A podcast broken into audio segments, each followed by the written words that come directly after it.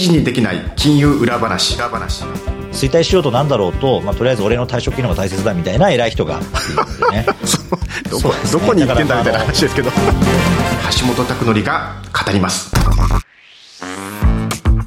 皆さんこんにちは共同通信社編集員の橋本拓則です。アシスタントの浜田節子です。記事にできない金融裏話、橋本拓則が語ります。この番組では、日々企業取材で全国を駆け回るパーソナリティの橋本さんが、取材をしたけど記事にはできない現場で起こっているリアルな裏話をお伝えします。橋本さん、今回もよろしくお願いいたします。よろしくお願いします。橋本さん、今ご紹介した通り、はい、全国を駆け回ってらっしゃるんですけど、はい、地方で具体的に何をされてらっしゃるんですかざっくり。そうですね。あのまずはですね、はい、まあ、地方ならではのお店にはまあ行ったりもしますし、はい、あとですねあの面白い人にですね会うと。別に偉い人でもなく別に偉い人もいたりいなかったりもするんですけど、はい、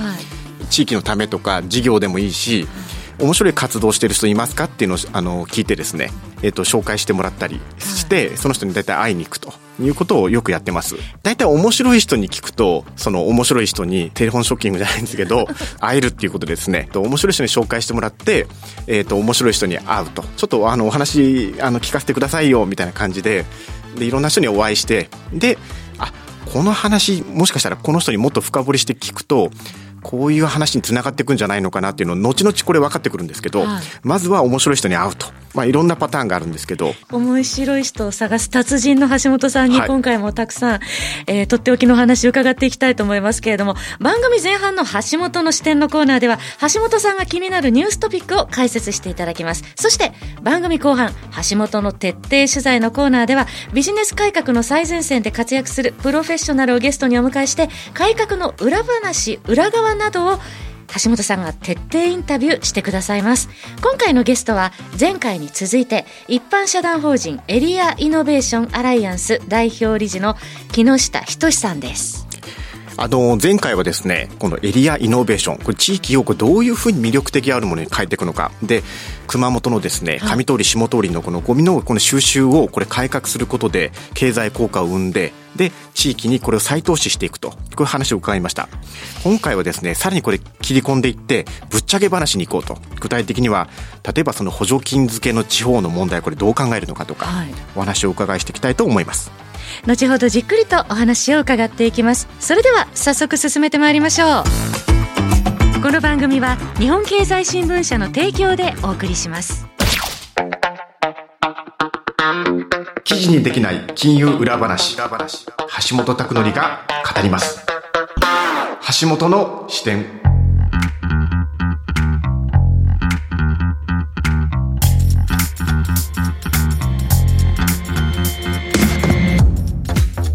最初のコーナーでは地域経済や金融に関するニューストピックの裏側や本質に迫っていきます。橋本さん、今回取り上げるテーマは何でしょうか？岸田政権の資産運用立国宣言とは？それではここで日経電子版の記事から紹介します。岸田政権は6月に策定した経済財政運営と改革の基本方針、骨太の方針で資産運用立国を目指すと宣言しました。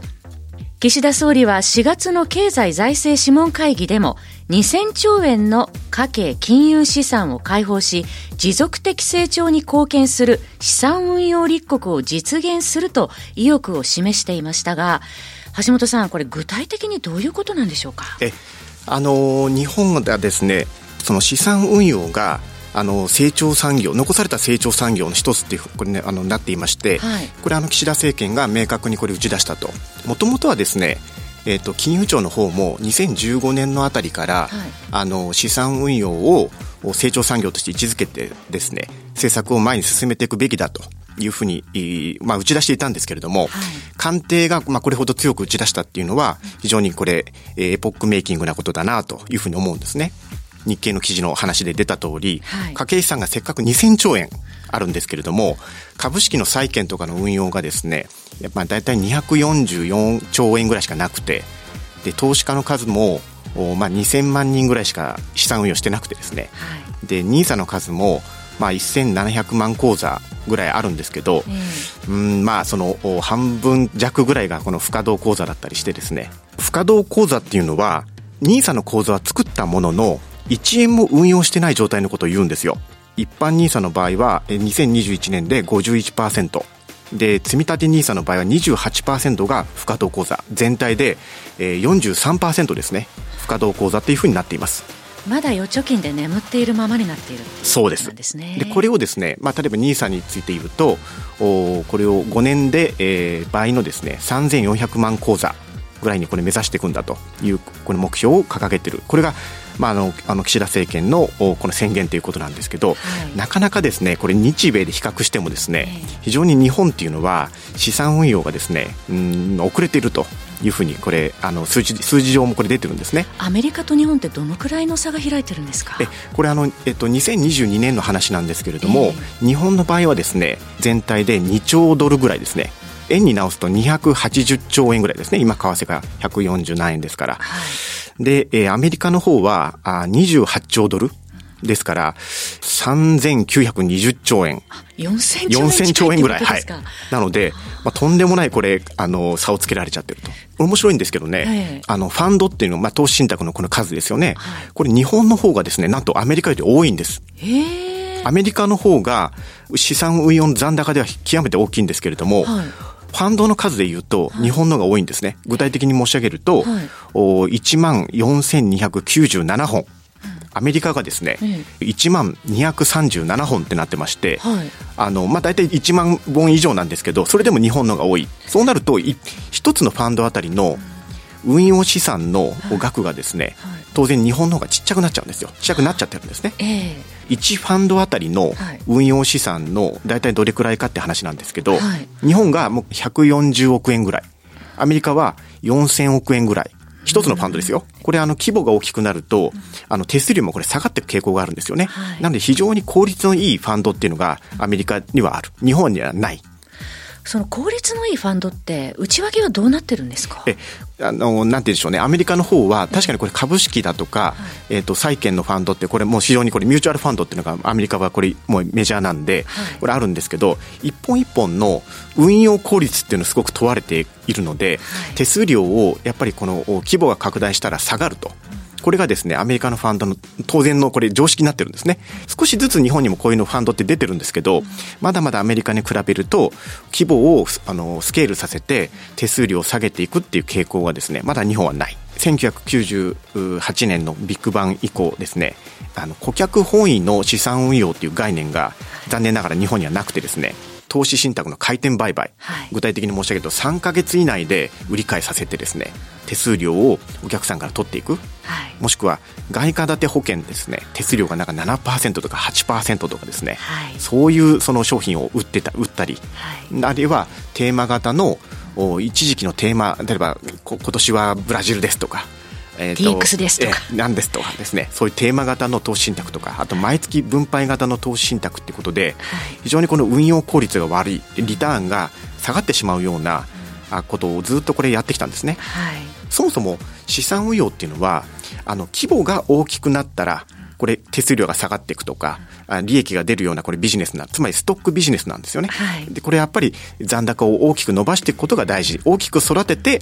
こそ資産運用の関係のビジネスっても儲かるんですけれども、はいやっぱりこの販売、日本の場合はこれ販売会社の方が、販売会社っていうのはこれ金融機関ですけれども、まあ銀行だとか証券会社ですよね。こういうところが先ほど申し上げた回転売買、売り買いをさせることで、フローのビジネスになっちゃったんですね。じゃあ何もしてこなかったのかっていうと、決してそういうことはなくてですね、2014年には一般 NISA っていうのが始まって、でただこれは個別株とかそういうのが対象だったんで、長期積立分散の投資のために、2018年から積立 NISA っていう制度が始まりまして、あの来年の2024年からはですね、えー、新 NISA ということで新しい制度がこれ始まると。で、これまでの積立 NISA、積立の枠がですね、3倍になって、年間120万円。成長投資枠っていうのが設けられるんですけど、これが一般 NISA が衣替えをして成長投資枠っていうのになりまして、投資枠が2倍の240万円と。で、障害枠っていうのが一生涯で1200万円だったんですけれども、これが1800万円までこの制度は高級化されてですね、はい、あの非課税がずっと続くんですね。これで売却益もしくは譲渡益もありますし配当ですよね、はい、こういうものもあの全て非課税になるということなのでここからいよいよ改革が進むのかなというふうになっています。あとはですね、えっと、イデコ。はい、えこれはあのこれ企業型の方の話なんですけれども、はい、ここのイデコの加入年齢をですねこれ引き上げようとか、もしくは中立的なアドバイザーをするあの人材をですね、えー、育てていこうとか。よくあのフィデューシャリーデューティーって言いますけどね。これはですね、えー、もっぱらにまずはお客さんの利益を考えてアドバイスをしようと。販売会社のおすすめ商品というのはこれ手数料が高いんですけど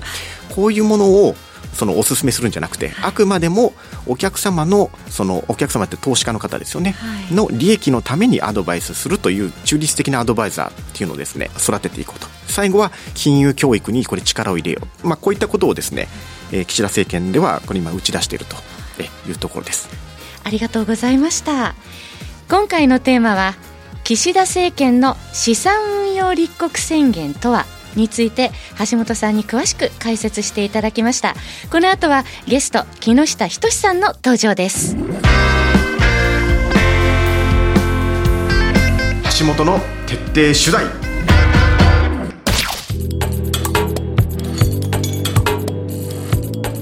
ここからはゲストをお迎えしてお話を伺います。今回のゲストは一般社団法人エリアイノベーションアライアンス代表理事でいらっしゃいます木下仁さんです。木下さん、今回もどうぞよろしくお願いいたします。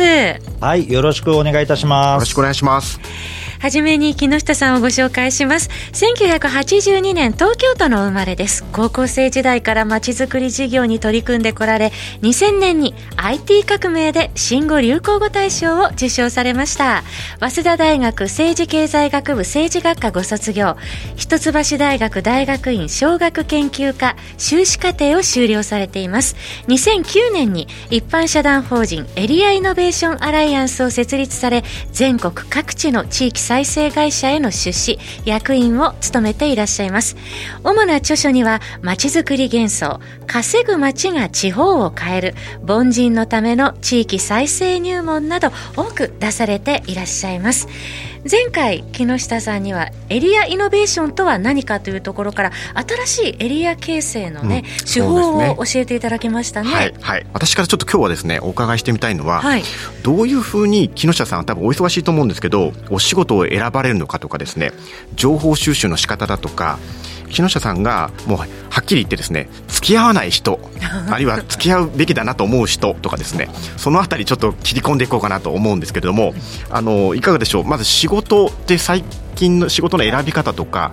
こういう仕事はお断りしてますとかこういう人は付き合わないようにしてますとかですね、はい、で失敗事例も含めて何かございますか？まあ、付き合う人は結構私自身はもうこの10年ぐらい、まあ、結構なんでしょうねあの固まっているところありまして、まあ、地元で、あのちゃんとビジネスをされていらっしゃる企業の経営者の方と、まあ、一緒になって合弁会社を作ったりして事業をやっていったり、まあ、役員の人たちが入って一緒にやったりってことがあの多いので、まあ、やっぱその人をまあ見つけることが一番私の一つの、あのー、仕事というか、うん、あですね。で向こうの方も私の発信とかも読んでくださったりとか見てくださってで大体地元でまともなあの前回もしたまともな資本主義をやってちゃんと会社の業績を上げてる社長って、はい、めちゃめちゃあの孤独なんですよね大体。あつまりはそういうあれですねロータリーとか入ってない人がいるってことですね？そうそう。だからもう自分であのしっかりあの事業をどんどん伸ばしていっている社長ほどまあ、インディペンデントなんですよね。で、地元では、なんかその補助金を使ってうまくやったもん勝ちみたいなのとか、その情報はどこからもらったのかとかって、そんなことばっかり言ってたり、まあそういうよくわからない下世話なことも含めて 盛り上がってるみたいな、そういう人たちにもう嫌気がさしてですね、うん、もうそんなことやってるから地域ダメなんだと思っている、まっとうな経営者の方っていうのと、あの、接点を持つ機会がやっぱりえー、ありまして、まあ、そういう方とやっぱ話はあの盛り上がってですねじゃあ一緒になってやりましょうみたいな感じで仕事をやっていく。その人はまあちゃんと自分で責任を持って投資もされるし、あの自分でちゃんと今のやってる会社もすごいあの従業員の方々とかの満足度もすごい高くてですね。あのもうすごい田舎にある会社だけどもう広域でもう東京からでももう関西圏からでもどんどん人が新卒とかでねそれなりの大学の学生たちがみんな見つけて、ね。はい、そう手を挙げてくる。もう本当時代変わったなと思いますね。社長が発信しているノートとか、うん。ツイッターとかですね、もう学生さんはめちゃめちゃ見てますね。で、会社のウェブがすごいかっこ良くてもですね、うん、もう社長がなんかイカれた発信とかした瞬間にもうあのアウトになるっていうか、あの、あの、やっぱり学生の方が選んでて、まっとう、なんですよね。だから上の世代の方がなんかその看板で選ぶみたいな有名な会社かどうかとか、なるほど。まあそんな方向でいきますけど、今のやっぱ優秀な学生さんほどですね、トップの学生さんとかは理工系とかでも大企業じゃなくてもう自分で資金調達して会社作る子めちゃくちゃいますからね、うん、そうですよね。もう,、はい、もう最近東大の工学部の先生たちと話しててももうちょっとね最近は違うってやっぱりみんな言いますね。昔はそうそうトップの子は有名な会社に行って、はい、いけない子がなんかベンチャーみたいな感じだったけど、うん、最近はもう一番優秀な子がみんなあの地方でもどこでも自分たちで起業していくと、まあ、そういう変化が生まれてきているので、うん、まあ、私はそういう会社と一緒に仕事をしていくことがやっぱ多いですね。なるほどですねこれあのまあ、どうしてもですねその補助金だとかなんとかっていうんですけどそのいわゆる利害関係者というかですねの中にどうしてもこれ公務員っていうのがこれ出てきてしまうと思うんですね。あの地方行くとね、地方行くとですね、はい、で確かに例えばじゃあオープンテラスを認めるかどうかとかそういうことになってくると彼らもちゃんとやっぱりそこは取り組んで法律が絡むから取り組んでくれくれなきゃ困るわけですけれどもあの前向きな方もいれば全くあのクエスチョンマークな人もいらっしゃるんですか？いや、まあ、それはそうですね。もうクエスチョンがもう99%。99%クエスチョン。例えばど、はい、どういう、あれです公務員にその、なんかダメな点とかですね、はい、彼らもやっぱりこれ考え直さなきゃだめだよねっていう、そういうのってどういう点がございますか？そうですね、まあ、あの確実に、ね、変わられてる方ももちろんいらっしゃいますけど、うん、やっぱりまだまだマイノリティだと思いますよね。ましては自治体でしっかり稼ぐような事業やっていこうとか、単に補助金を配るんじゃない知恵の出し方ちゃんとやろうみたいなことっていうのは、まあ、やっぱ中堅若手の方では結構やっぱり出てきてますよね、少しずつ。まあ、1%でちょっと言い過ぎかな、もうちょっと言うかもしれないけど。だけど、やっぱり上の層がもう岩盤ですね。もう上の層はもうリスクは負いたくないから、俺が部長やってるうちは一切やってくれるなみたいな話でね、やったりとかをして、で、それやっちゃうと何が起こるかっていうと、めちゃめちゃやる気のある、しっかり現業の仕事もできていて、プラス新規の政策とか事業提案もできるような企画関係の優秀な子がですね、はい、軒並みやめます。やめますよね。はい。めちゃくちゃやめます。だからどんどんもう残らざるを得ない人だけが、まあ、どんどん凝縮してですね、えー、濃縮果汁みたいになってく るそういう状態ですよね。全体が、まあ、さっき言ったように稼いだ分が交付金で減らされたりとか、いや、もう何も今まで通りやった方がリスクもなくていいんじゃないみたいな話で、衰退しようとなんだろうと、まあ、とりあえず俺の退職機能が大切だみたいな偉い人がそれなりにいるので、まあ、そういうところはやっぱ不幸だなと思いますね、若い子たちはかわいそうだなと思いますね。なるほど。だから自律的にその地域が稼ぐっていうのはどういうことなのかっていうことに対して、国家公務員関係なく地方でもあるっていう感じですかね、やっぱりそれは。地方の方がひどいですね。地方の方がひどい。はい。あの、国家公務員、霞席の人たちの方が変化は早いですね、圧倒的に。あの上のね偉い人とかが結構覚悟を決めてよしやるぞと市長もやるぞ、うん、部長級も俺なんとか部長だけはすごいやる気になってやるぞとかって局長とかで決めれば、はい、めちゃめちゃ若い組織内にいい子がその部門に集まって、うん、すごい全国で評価されるし、地元の人もめちゃめちゃ喜ぶようなケースが生まれるっていうことも今起きてきているので、でもそっちにかけてほしいですね。そっちですね。なるほどですね。行ってもやらないところがほとんどですよね。そうそうそうそうそう。木下さんがやっぱり一貫してずっとおっしゃってるのが、まずはそのアウトプットであり、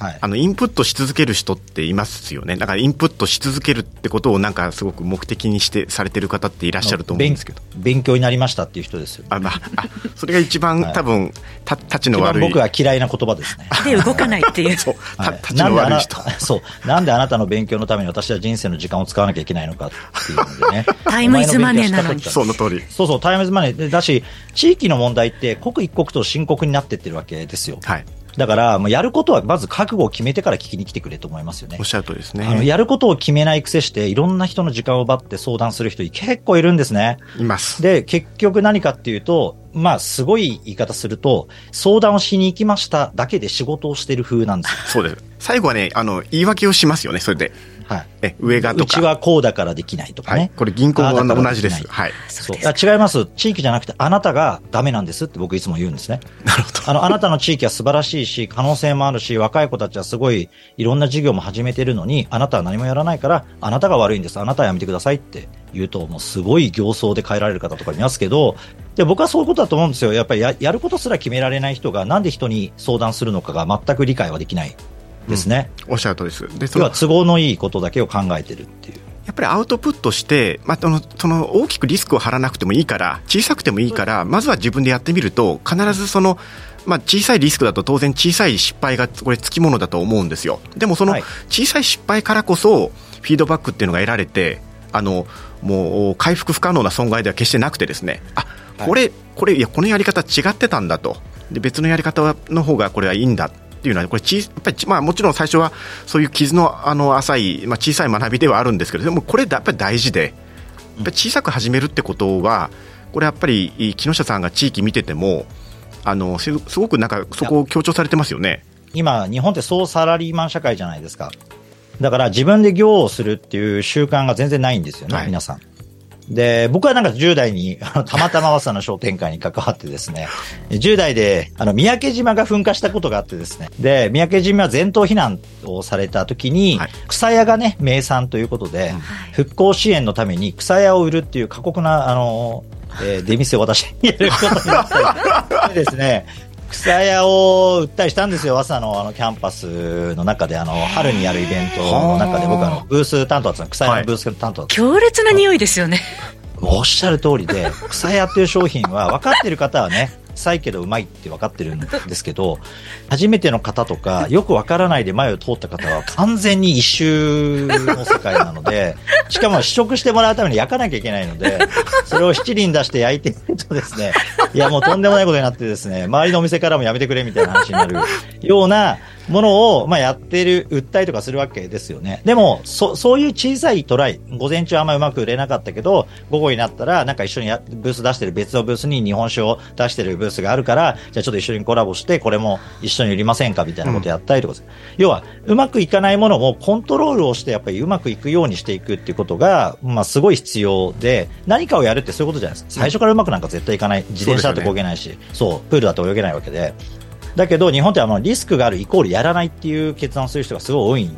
んですよね。デッチ暴行の旅を高校の頃全国あちこち高校大学の頃やってる時に、はい、もう亡くなられた方ばっかりですけど戦後あの南方戦線とかから帰ってこられた、うん、あの三男坊四男坊みたいな人たちがですね、ええ、あの商店街で起業したって多いんですよね戦後。なるほど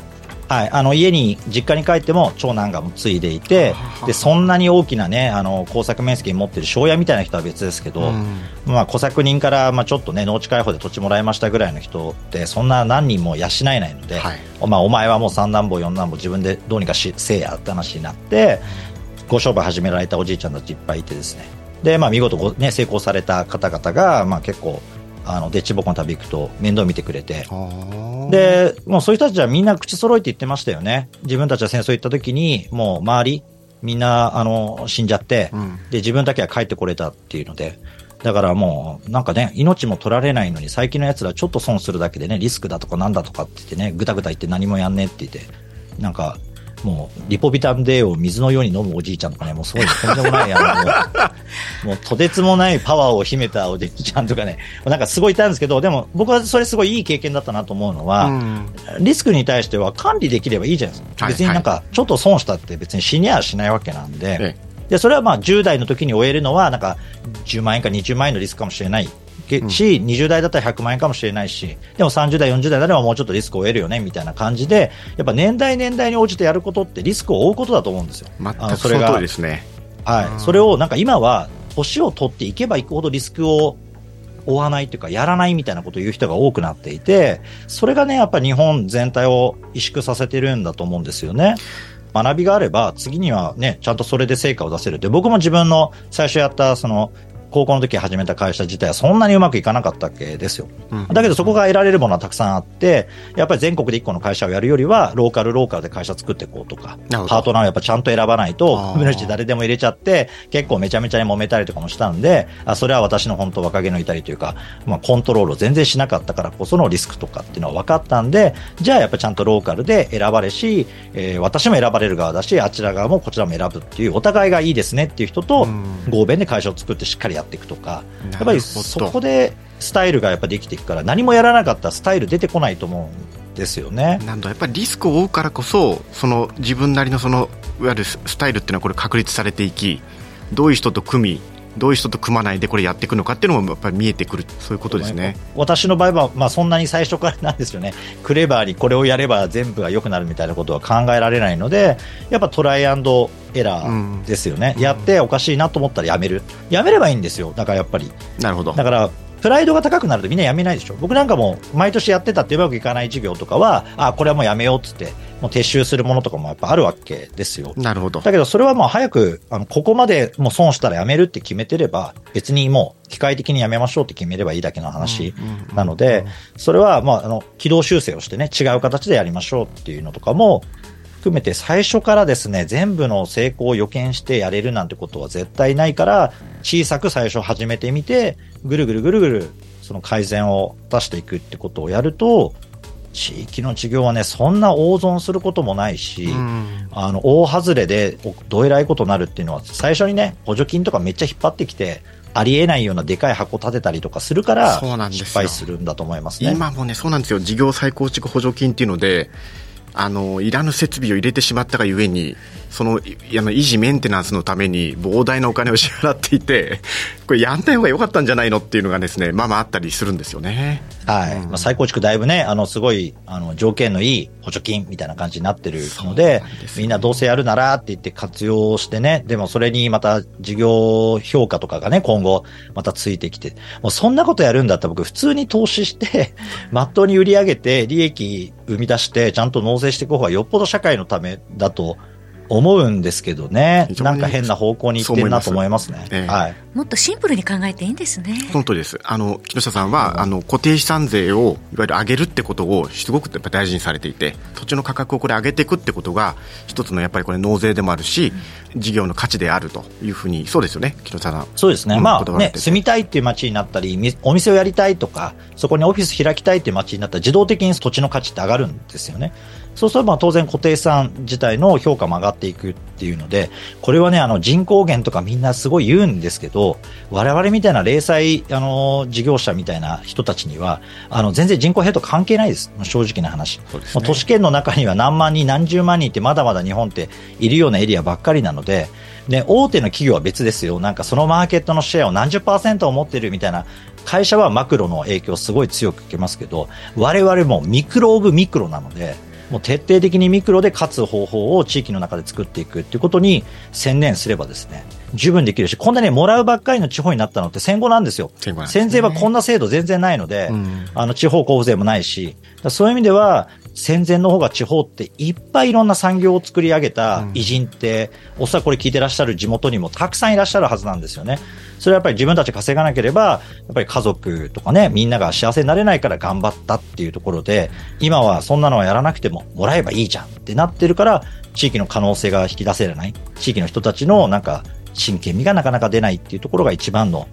ネックなのかなとやっぱ思います。それで取り払うとすごい成果上げてる地域あるんで、ぜひまた今度機会があればですね。ぜひぜひ。はい。あの、ぜひそういうところをね、僕あの、休みの時に旅行先とか皆さん決めるときにですね、ちょっと面白くなってる地域とかに行っていただくと、あ、こんなことも起きてんだってことにね、気づいていただけるんじゃないかなというふうに思います。橋本の徹底取材。それでは最後に取材後期として橋本さんにまとめていただきましょう。えもうふと思いついてですねあのこれいい言葉だなと思ってあの豊田翔一郎さんっていう方があのトヨタ自動車の面白いこと言ってます、えーと、自助努力を妨げる補助金や参入規制には反対すると。もう一個釣れぬところへ連れて行けと。釣れぬってのはあのフィッシングですね。フィッシングです、はい、釣れぬところへ連れて行け私を連れて行けとうん、これってやっぱり木下さんがやられてる活動になんか通ずる部分があるなというふうに思いました、えーと、人に頼るんじゃなくて自分の足で立てと。だからこそ助けてくれる人も現れるし自分の知恵もですね磨かれると。3回のですねお話を伺ってえ私もあの学びましたじゃなくて自分でこれ行動していかなきゃいけないなというふうに思ってます。はい3回にわたってのゲストは、一般社団法人エリアイノベーションアライアンス代表理事でいらっしゃいます、木下仁さんでした。木下さんどうもありがとうございました。はい、ありがとうございました。ありがとうございます。記事にできない金融裏話、橋本拓則が語ります。あっという間にエンディングですここまでのお相手は共同通信社編集員の橋本拓則と浜田節子でした次回は8月23日水曜日に配信予定です次回もとっておきの裏話用意いたしますこの番組は日本経済新聞社の提供でお送りしました。